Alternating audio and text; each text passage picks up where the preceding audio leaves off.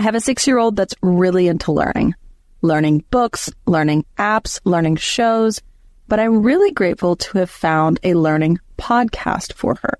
From the creators of the hit kid podcast Who Smarted and Netflix's Brainchild comes the adventurous world of mysteries about true histories, affectionately known as math. Every episode follows Max and Molly, who have just been recruited to a secret order of problem solvers, on an adventure through time packed with puzzles, hidden equations, history, and laughs, making learning cool. My kid really appreciates these. They're only 15 minutes long, and she can stay engaged. She likes the characters. It's perfect for ages six and up. New episodes drop every Thursday, each stacked with so much laughter that your kids won't even realize how much they're learning. So tune in to Mysteries About True Histories with your kids. You can follow and listen on Apple Podcasts or wherever you get your pods.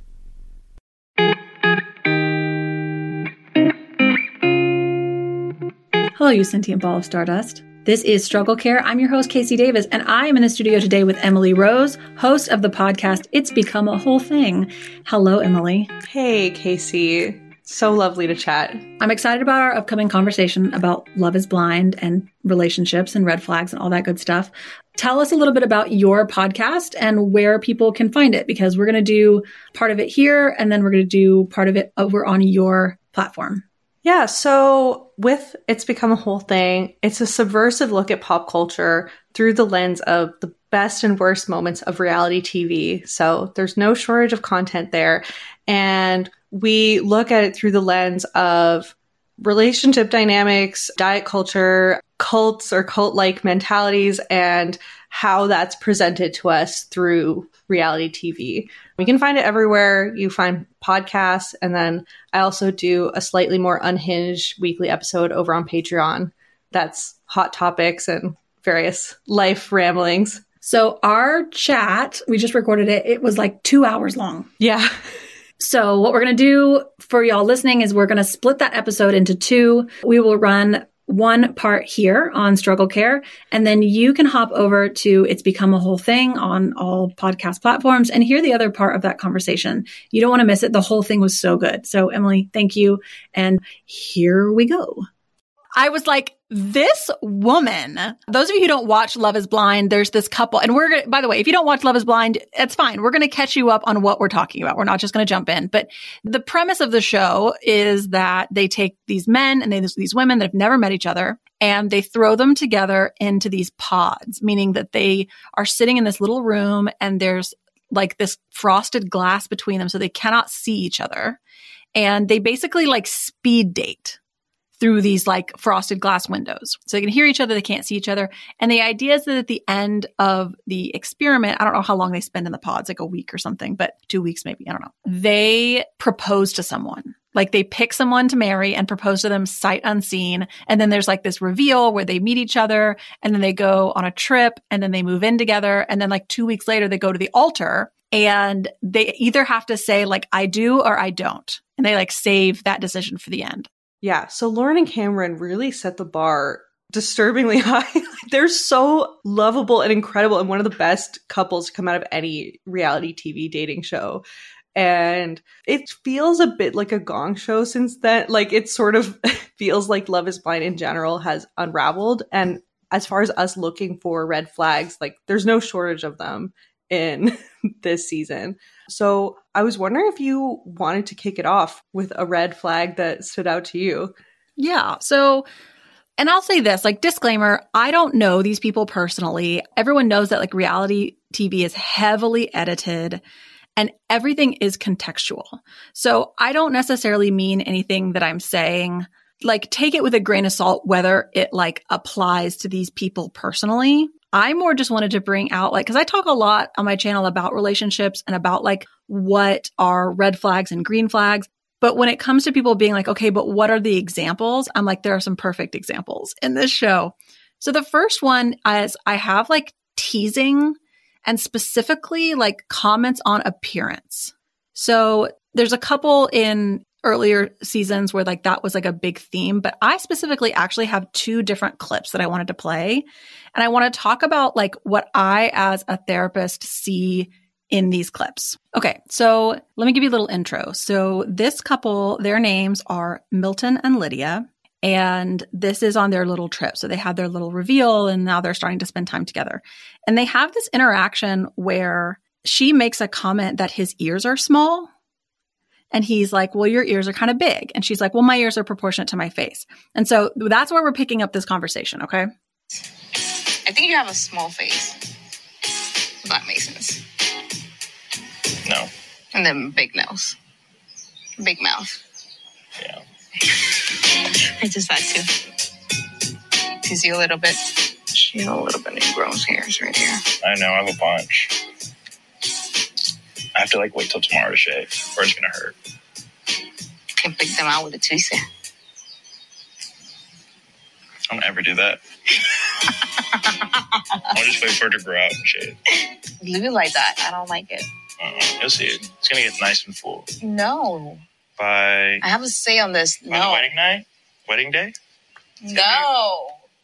I did not approve. Maybe I'll even grow the goatee out. What? No. I don't. If I'm not seeing any clients, You're not going to be lazy with me. You know that. Okay. So let me just give you some thoughts off the dome here. First of all, teasing in relationships is really contextual. Like, so I'm not going to say, like, oh, if you're ever teasing about appearance. However, one of the things that I find that happens that I really want people to look out for in early dating relationships, okay, is how quick someone is to tease you about appearance. Because oftentimes, and what I see with this example and with the next one I'm going to show you, there's a difference between like we've been together a really long time and there's like a funny, you know, like my husband jokes that he's going to cut his hair into a mullet and I'm like, don't you dare. I would hate it or whatever. Right.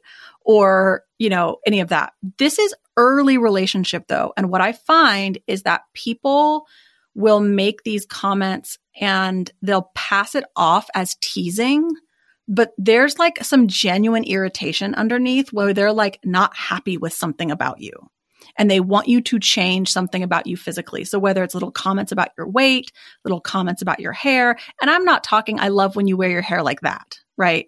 But comments kind of like what you see Lydia doing here. And in my opinion, she is criticizing him because she is like has control issues. And that is something I think is going to be a mainstay in their relationship that will always happen. And that to me personally would be a huge deal. Like, I don't know. My husband has never criticized my appearance, even in teasing. Okay, this is so fascinating to me because, yes, I think it's important to distinguish what's okay in an early relationship and what's not because the teasing is when it's in a healthy, fun banter kind of way. It's something you build into as you build trust to know, like, you know, I can say a sarcastic comment to my partner. He knows, of course, I'm joking. We immediately will laugh. And if it was early on, it might be like, who is this person? This is something that I'm looking at through lens of, I think, yes, Lydia has control issues. I think Milton is just along for the ride and seems to enjoy the thrill at this point what I can't separate out is for me and my partner. So there's like this cultural difference where him and his family are from Mexico and it's so different there, the way that you comment on people's appearance. And this is something that we've talked over in terms of like, okay, what is acceptable? What is important to understand culturally? And then what is just something that universally is not going to be well received. So with his family, like they'll be like, you know, they're luckily they're they don't do this to me, but to him they'll pinch his stomach and be like, "Oh, gordito," you know, the first moment they see him. I would never imagine that in like a white North American family. But so witnessing that, I'm like, okay, you know, I see that there is some of that and at the same time, like there's ways that you navigate this and there's the way that like talking about oh, your beard and uh, no this is not acceptable. Like that's not I would say cultural difference. That's more just Lydia being very intense about wanting everything to be a specific way, and Milton just being like, "Okay, I'm just, yep, whatever you want to do, you can just run through this situation." Well, I think that's kind of what it is for me. And I'm glad you pointed that out because if it's just you have little ears, you have a big mouth, like you're right. Like culturally making observations like that doesn't have ill intent depending on who you are. And so I'm glad you brought that up because I do want to specify that for me, the bigger red flag, and like if I was talking to a friend or a, a child and like giving them advice, it's the you're not going to do that. It's when the observation comes with almost like a coercion or a preference of like, I want you to, like, there's this undercurrent of like, so never wear your beard like that, please.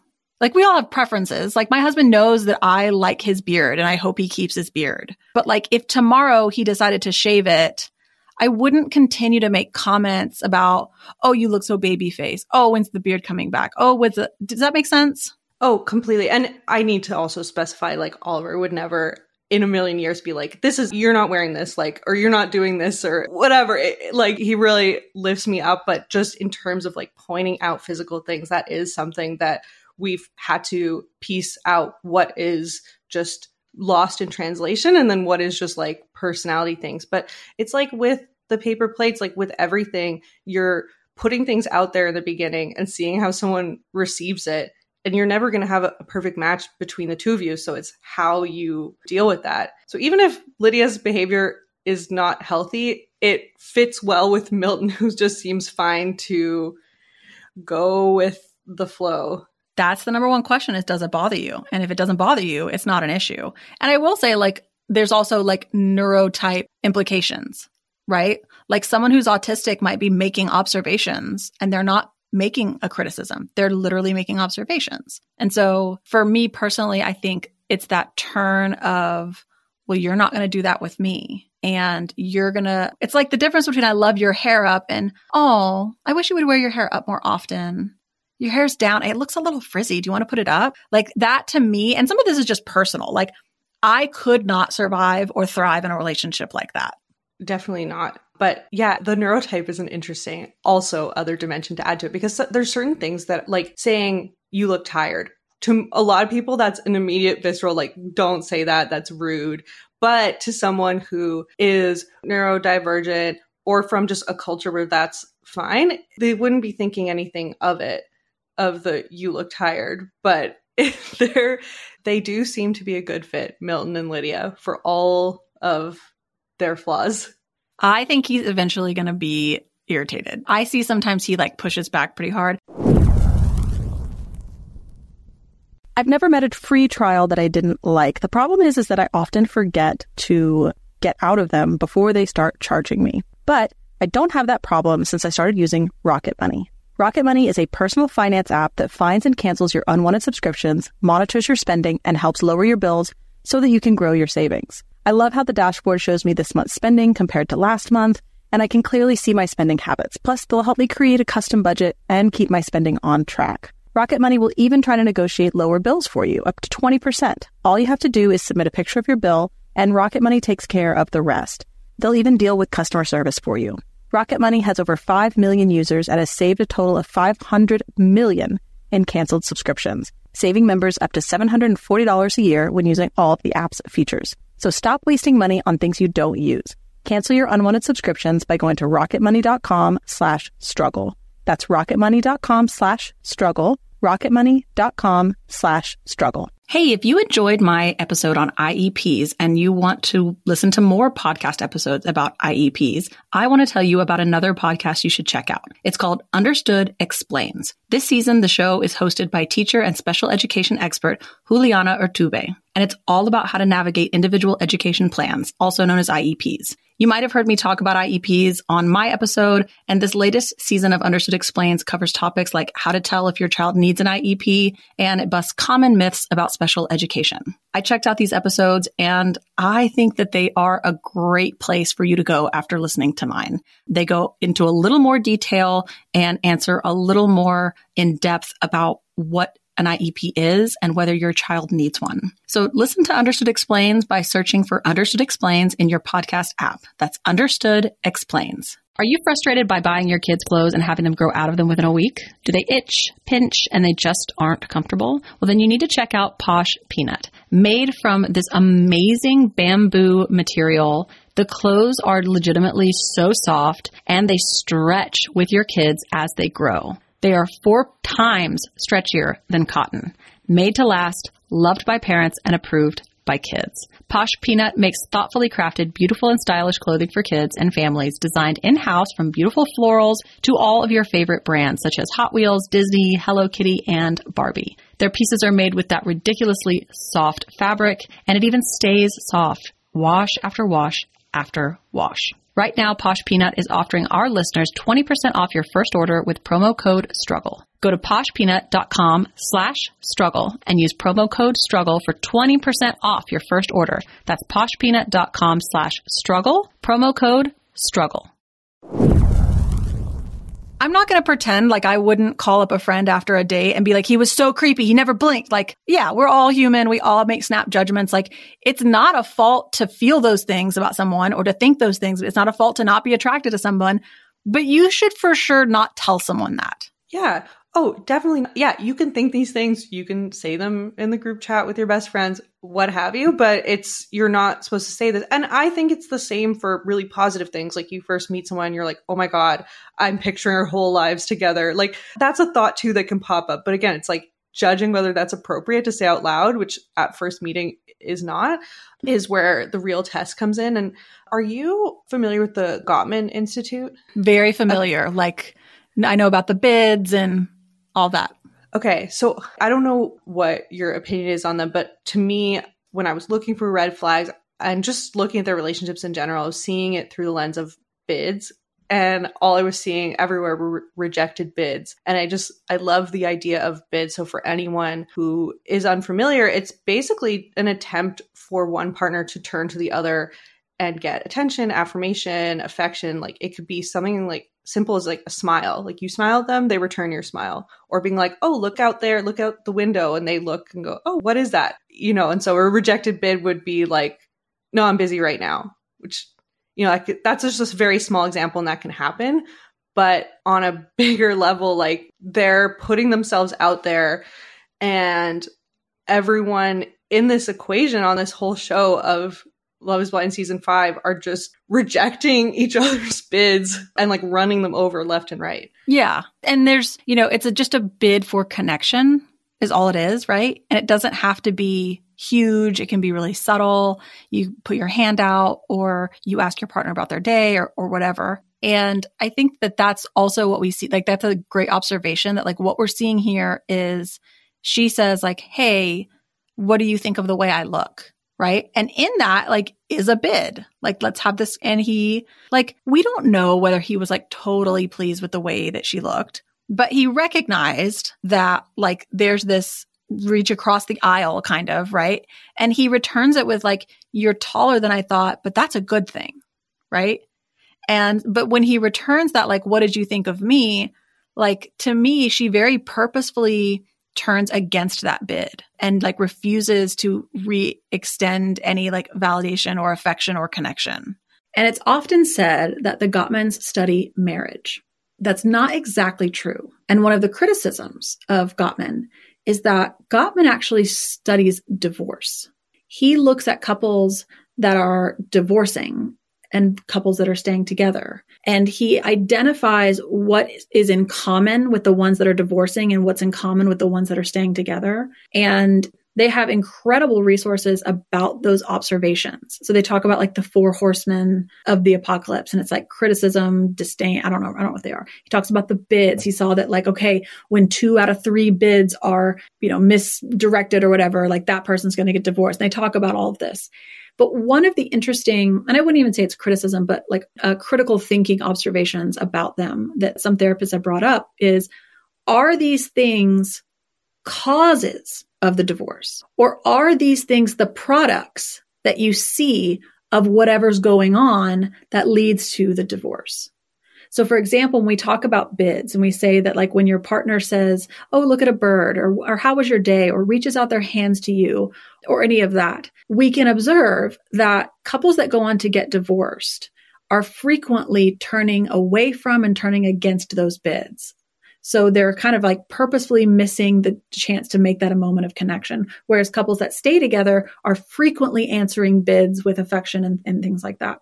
And that's true. But what happens from that is that then we get into this how to where people start talking about now we have to teach people how to respond to bids. Well, see, that was a bid your wife made and you missed it. And I think that there is some validity to that because we may not be understanding when a bid is happening. And, oh, if I slightly changed my reaction to that, I could express the way that I actually feel. And there are certainly couples out there that deeply love each other, but are having deep miscommunications and feel alone. And sometimes you're missing the bid because you don't like that person. You know what I mean? Like if they don't like each other, if they don't respect each other, like teaching Uche how to respond differently to Aaliyah's bid may not be appropriate because the issue isn't, oh, she's vulnerable. And I did, like, we don't want to teach him to just cover up the fact that like he doesn't like her. Like he is so disgusted by her behavior that he doesn't like it. And I think sometimes you see people like the bids are being missed because they don't have affection for each other. You know, I mean, there's just so much like my partner and I have issues. Everyone has issues, and sometimes they are very difficult to deal with. But I always say that like we really like each other. And so almost every interaction is a received bid. Yeah, and that's a really good point because I actually hadn't thought of bids in terms of causation or correlation. You know, saying whether this is something that is the result of or this will cause it. The extent to which I like the idea of a bid is just a good way of putting a label and context to your partner shutting you down or not. Because, yeah, we're going to be shutting down people that we don't like or don't agree with or what have you. But I didn't realize until much later in life that when you are compatible, there's so many bids, most of them will be received with open arms. And that goes to, you know, when you're not in the same mood, but you still, you know, find a way to bridge the difference. Or for me, pop culture is something that I love, and most straight men I found to be quite condescending, disparaging about it. I love pop music, pop culture, all those things. And so, but most of my bids, like if Oliver comes home and I'm like, I need to tell you about something that happened like with the Kardashians, like he knows, like, yeah, okay, I'm going to sit down and listen, even if it's not and that might be a big ask, but it doesn't matter because there's, we're always going to, when you have the right person, you'll shine an honor. You'll find a way to be just excited that that other person is excited. And that's kind of what I mean is like sometimes the issue goes deeper than just teaching someone. And sometimes that happens. Like you realize, like, oh, when they're trying to talk to me about baseball and I don't care about baseball, like they just want me to be excited about their excitement. Like I don't have to be interested, but I don't have to like roll my eye. Like there's certainly times when you might be missing a bid because you just didn't recognize it as a bid, but in your heart of hearts, you want to respond to those bids. But like, I don't know, this morning I got egg McMuffin and I got one for my husband. He didn't ask for one, but I always do when I'm getting one. And I came home and he worked really late last night. So he was still asleep this morning when I got home from dropping the kids off. And our kids call the ham on Egg McMuffins hot meat. so they're like, I like those. I don't like the hot meat. I, can I get one without hot meat? Like, so like we think that's funny, right? So I go into the bedroom and I'm like, I got you egg McMuffins. This time I got it with the hot meat. And his response was, he was like on the phone doing something for work and he like put the phone down and went, I like the hot meat so much. And it's like that, you know, if we were to like autopsy that environment, like that's a bid given and received, like just a little joke that banters back. But like, again, the observation about the bid being turned into isn't see they've mastered bids. It's like, oh, these people enjoy each other. And sometimes if the enjoyment is missing, it could be missing because there's just been so many issues that you guys are having trouble getting back to that place because trust has been so broken and things have been so hard, but you do really love each other. But that's a different scenario than these people no longer like each other. Yeah, and I don't know if there's ever a context where it's okay to tell someone that they look like shit or that they look creepy. Because even if someone's personality is off-putting, you can address that, but you you have to address the personality aspect. Well, that's also the part that, like, when you talk about like knowing what's appropriate to do early on and this, that, and the other, like, none of us are perfect with that. But in general, people are on their best behavior in the beginning of a relationship. So this is what they believe is their best behavior. And like we've all experienced, I think, the issues of people are on their best behavior and then you get down the road with them and then like they stop making their best behavior and the scary stuff comes out and they're critical and they're this and they're that and it's whatever. And so like that happens, right? Like you don't usually see everybody's like worst side on the first date. But that's kind of my point is like if what your best behavior is, like what you're giving me out the gate is I'm going to make a critical comment about your appearance, like, oh shit, that's your best. So like how critical are you going to be in six months when we're comfy with each other? Yeah, exactly. And you could argue, I mean, this is different than your average relationship because it's very compressed. They have a short amount of time. And while I'm not on Stacy's side to go back to Stacy and Izzy, I do understand being in a pressure cooker, being like, okay, we're engaged and we have three weeks to figure this out. So I'm going to be looking at everything you do under a microscope. And so I get that. But at the same time, like, just because you're in a time crunch, what people do when they're stressed is still who they are. So telling someone that they look weird just because your stress is still not acceptable. Well, and some of this is like the emotional intelligence to be able to tell what you're feeling and why.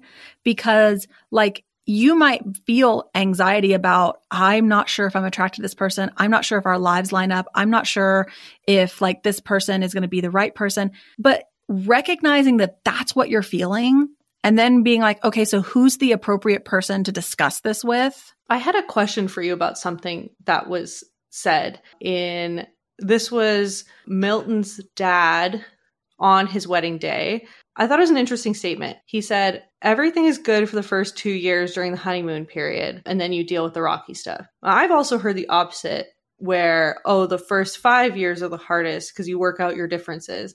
And maybe there's no hard and fast rule, but I am interested in what you thought about that. Yeah. So there's this sort of like saying that gets thrown around where we say, like, marriage is hard. Marriage is hard. Marriage is hard work. And I think that it's easy to want to look at how I always say, like, I don't know, is my answer. Is like, I don't know if it is for everyone. It hasn't been for me, but I don't think that means that if you experience marriage as hard, it means you're doing anything wrong necessarily. I think that life is hard at parts. And sometimes you don't have an opportunity to deal with certain hard parts about being human. And then until you get into a relationship with someone and it kind of forces the issue. I think one of the reasons why my marriage hasn't been very hard is because of a few things. One, my partner and I are both in recovery uh, for a long time. And so like we done, we did a ton of therapy and a ton of our own growth as people. We did a, t- there's a big emphasis on our programs about accountability and taking accountability and making amends when you're wrong and seeing the other person's side and exercising. It's like we did a lot of personal work before we got together, which I think smoothed a lot of things out for us. I also think that some of it is just luck. Like our personalities are complementary in a way that is just luck. You know what I mean? What bothers us, what doesn't bother us, things like that. And then also, like, I think that we probably have a slight tendency to avoid conflict, which maybe three times out of five is a good thing for us. And then like two times out of five isn't, right? Because you let go of a lot of things and that's good because some things you should let go of. But then like there's probably some things that you should drill down on that you're like, oh, I'm going to let it go. But then you kind of get resentful or you get frustrated or whatever it builds. But I think what is really difficult is that, you know, sometimes you get together and it's the first time you're having to figure out things like, how do I live with someone? And that's going to be different if you've ever lived with someone before. Uh, if you're trying to figure out, you know, how do I learn how to be vulnerable? Well, that's going to be difficult if this is the first time you're really drilling down on that. How do I deal with conflict without being mean. Well, that's going to be difficult if, if the majority of your life you haven't had as many opportunities to do that. You haven't had blowups with friends in the same way. You haven't tried to work through that in the same way. So everybody is really different. And I think a lot of what is difficult about a marriage or a long term partnership is just difficulties in being human. And some people have their first experience with those issues when they get together and others don't. And there's also this really important nuance where I think that there is a need to understand what is a reasonable amount of hardship and what isn't. Like being mistreated, being miserable, every, like, life is hard and your partnership should make it easier. But also, like, sometimes people have disabilities and sometimes people relapse and sometimes people have major medical issues and that makes life hard and that makes your marriage hard and that, all of that. And I'm sorry, I'm like, I'm really getting to the point, but it's important that people know that if you don't look forward to seeing your partner, and in fact, you kind of dread it, and you find that there is like a level of mistreatment, a level of disdain, a level of dismissiveness, this level of you can't get them to care enough to work on things. That's not what we mean by marriage is hard. We mean when two people are invested in the relationship and invested in working in the relationship, but we're two humans. And so we're going to knock heads and there's going to be misunderstandings and there's going to be hurt feelings. Like that's hard. We're not talking about, I am pleading with my partner to care more. That's the best explanation that I've ever heard about this. And you're summarizing a lot of disparate thoughts that I've had on this. And it's funny too, the example of like first, you know, living with someone for the first time and talking to about the luck of compatibility. Like I'm actually I'm half a year into living with a partner for the first time. And because we're like very similar, we're both kind of glass half empty type of people, but it, it works for us. And so going into living together, we both focus so much on talking over our concerns that we actually once we moved in like our experiences happened to be we're like this is going really well. Like this is going better than we thought. And it's been smooth sailing. And like not to say that we won't hit roadblocks or whatever but you have to dance with it. Like i i kind of treat life like okay it's crazy enough and throws wrenches at you you know left and right enough to know that that things are good now and maybe i'll have to navigate tough situations but there's something to be said for getting together with someone who has either done deep work on themselves or maybe hasn't but is willing to go there. For you, it's recovery. And I actually saw a video you made about this the other day where you were like, kind of joking, kind of not, but you're like, find someone who's in recovery. and I just laughed because I was like, same, but for me, it was like big trauma and then had done a lot of therapy about it. That's what I went in almost as my number one thing. And that's what I found. And I'm like, oh my God, like we're really able to speak the same language. And there's a lot of minds in the minefield that we've already like detonated ourselves. Like we've already like disarmed ourselves. Like we've already just figured this out, done a lot of homework just in navigating life that there's not as much work to do now. That's it. Like, I don't to say I haven't done my 10,000 hours of past difficult uh, lessons and relationships and everything. Remember in 2018 when Border Patrol separated thousands of refugee kids from their parents, deported those parents back to their home countries while keeping the kids in the United States? Well, believe it or not, six years later, there are hundreds of families who have still not been reunited. Although we as a community may feel hopeless at times, I recently learned about an organization called Al Otro Lado, which works to reunify families they provide holistic legal and humanitarian support to refugees, deportees, and other migrants in the U.S. and Tijuana through a multidisciplinary, client-centered, harm reduction-based practice. Since 2018, they've reunified over 100 refugee families ripped apart by Trump's zero tolerance policy. Once reunited, Al Otro Lado helps each family find legal representation, housing, and the counseling that they need in order to heal and get on their feet. You can find the link to donate to El Otro Lado in the description of this episode or go to gum.fm slash charity and donate today. You can also consider volunteering with the organization, which offers opportunities that are both in person and virtual. The best way to get involved is by filling out an application on their website, alotrolado.org slash volunteer. That's A-L-O-T-R-O-L-A-D-O. Well, hey there, busy mama. Are you looking for ways to make your life easier, your home less chaotic, and at the same time add more joy to your life? My name is Deanna Yates, and I'm the host of Wanna Be Clutter Free, a podcast all about letting go of the stuff we don't need in our lives so that we can focus on what truly matters. Don't worry, I'm not going to tell you to throw it all away or make you feel guilty about keeping something you love, no matter how many other people don't quite understand it but I will give you practical and, more importantly, actionable advice so that you can make progress right away. And you won't just hear it from me, there are amazing guests too. It's like having your bestie in your pocket telling you it's okay to let go of the things that are not serving you and your family in a totally non judgmental way. So join me over on the podcast where we can work on progress over perfection for those of us that want to be clutter free.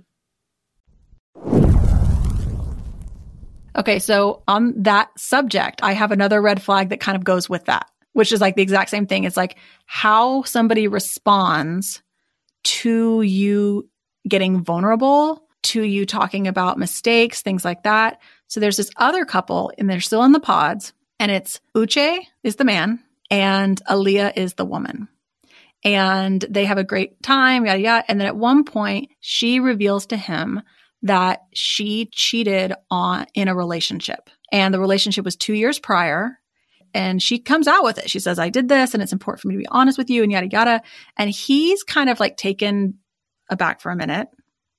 And he starts to kind of, and you can tell like it really bothers him.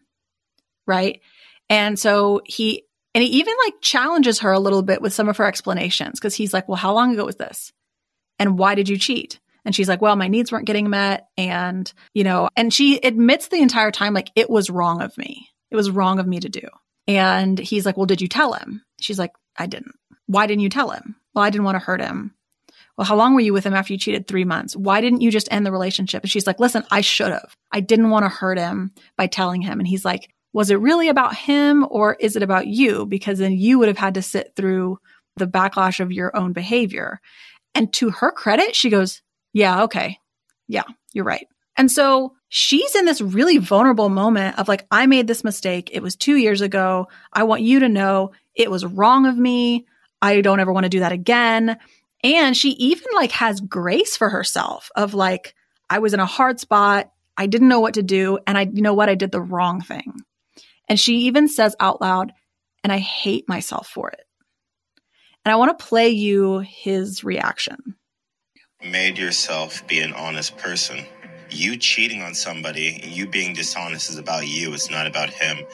And I think he would have wanted to know about it. Okay.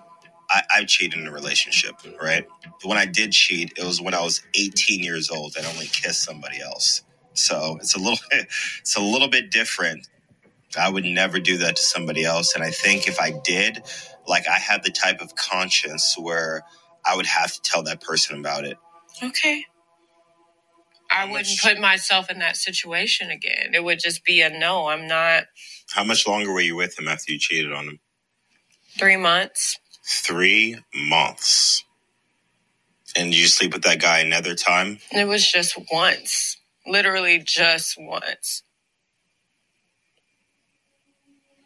That was my first and only time ever doing that in a relationship In your entire life. in my entire life. Literally.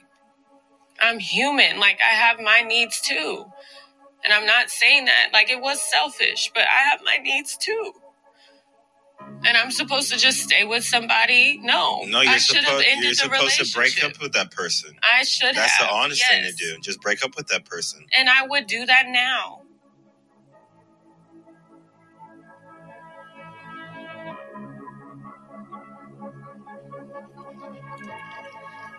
Yeah, well, uh, thank you for being honest with me about that. Do you have more girlfriends or guy friends? More girl. Okay. So I want to say a couple things out the gate.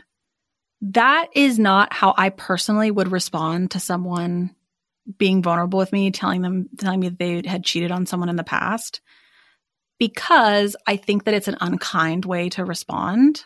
But that being said, that's not actually my issue, right? I don't necessarily have an issue with his judgment of her because he might have a different value set. He might truly believe like, you know, because if somebody, if some guy on a date were to tell me about something he did to his partner that I found so objectionable and I felt like he was like maybe making some excuses, I might have a strong reaction. Why would you do that? But that's about you. Like I wouldn't, you know what I mean? Like I might be concerned. I might be frustrated. I might kind of like nail him to the wall about it.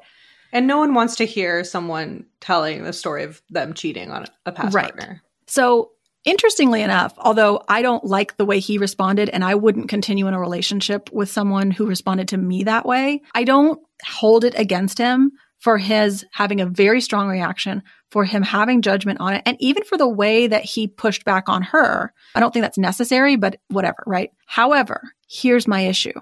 He continues in the relationship with her. And to me, you get to do one or the other.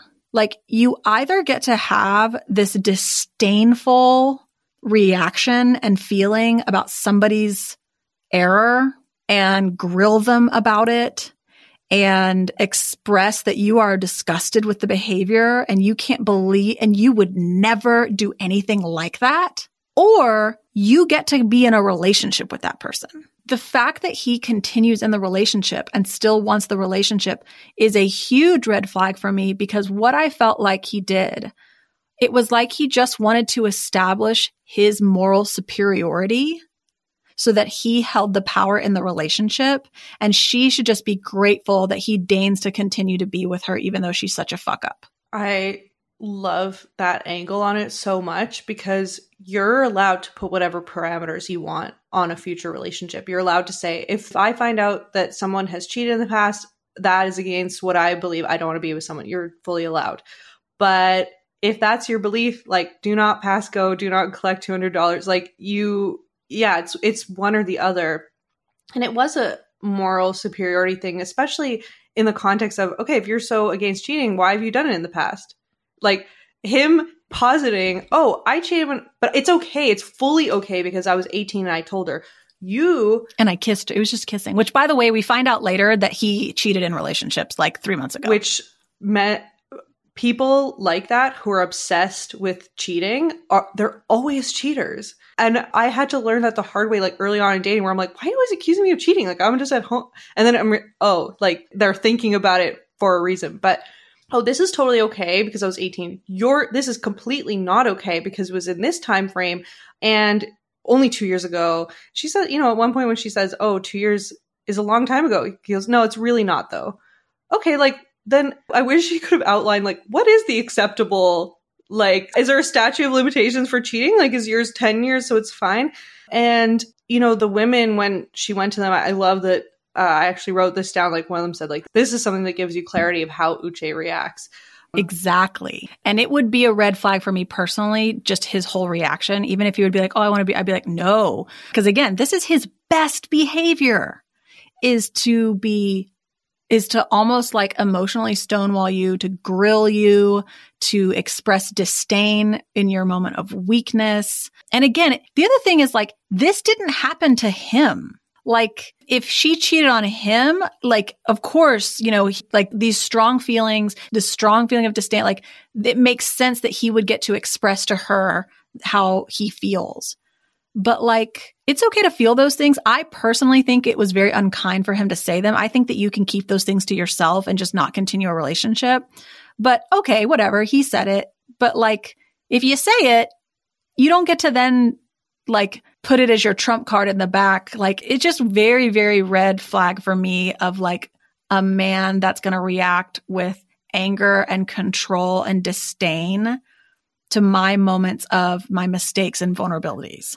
Yeah, and if you look at the statistics on cheating, they're very high. And so if that's something you're against, that's really cutting down the dating pool, but also you're cutting yourself out of the equation because you've cheated as well. So it is just about control. And I had written this down as my red flag as well. But something else too in the follow up to this was when she came back to him and talked about how judged she felt and how hurt.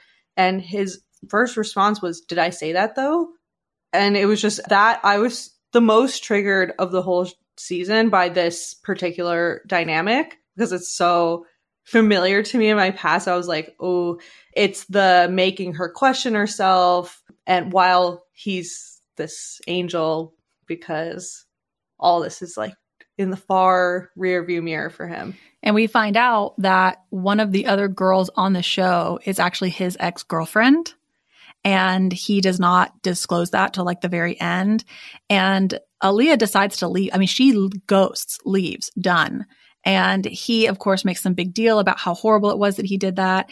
But he continues to pursue her. And I feel like this is something that a lot of people struggle with, which is they're seeing behavior from a person that is hurting them, that they feel uncomfortable about, but that person is still pursuing them.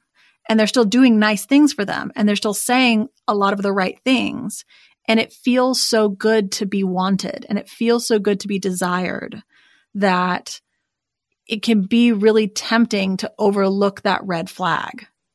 Yeah. And for some people, they really get off on the continual asserting of control. Like for some people, it's like, oh, it's the thrill of the chase. But for some people, it's not. I mean, if it was about cheating, then he wouldn't have cheated, or, you know, like you said, he would have walked away. But it's about that continual, like, I'm going to take someone and I'm going to mold them to exactly what I want constantly because I'm going to turn this into my project basically. Yeah, and I'm going to have the power. Like anytime we get to an argument, this will probably be brought up.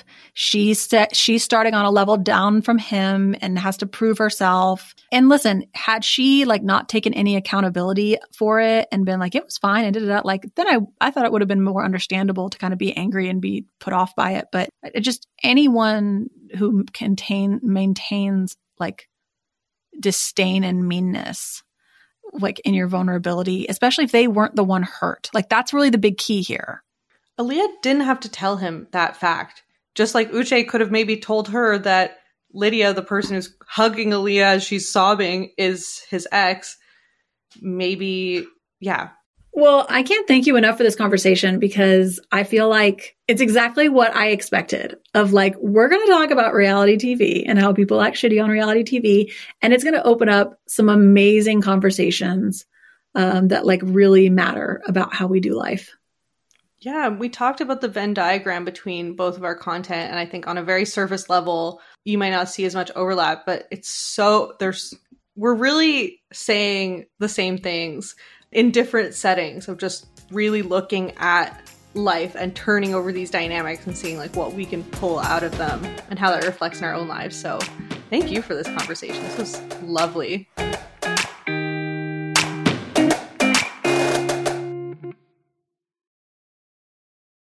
Hey there, I'm Debbie Reber, the founder of Tilt Parenting and the author of the book Differently Wired. The mission of Tilt is to change the way neurodivergence whether that's having a learning disability, having ADHD, being gifted, autistic, or some combination of all of the above, is perceived and experienced so differently wired kids and the parents like us raising them can truly thrive. On the Tilt Parenting podcast, I get to talk with authors, therapists, educators, and parenting experts who are committed to this mission. I ask the questions my listeners are most curious about when it comes to supporting our kids. And in turn, my guests share strategies for challenges, out of the box ideas for navigating school, best practices for therapies, tips for advocating, and so many thoughtful insights on what it really takes to help our kids grow up feeling seen and respected so they can create awesome lives for themselves. I know that raising a differently wired kid can feel overwhelming and isolating, but I promise you, you are not alone, and it can feel so much better. If you're on this parenting journey, come listen to Tilt Parenting. Together, we can shift this paradigm and show up for our exceptional kids with hope, possibility, and joy.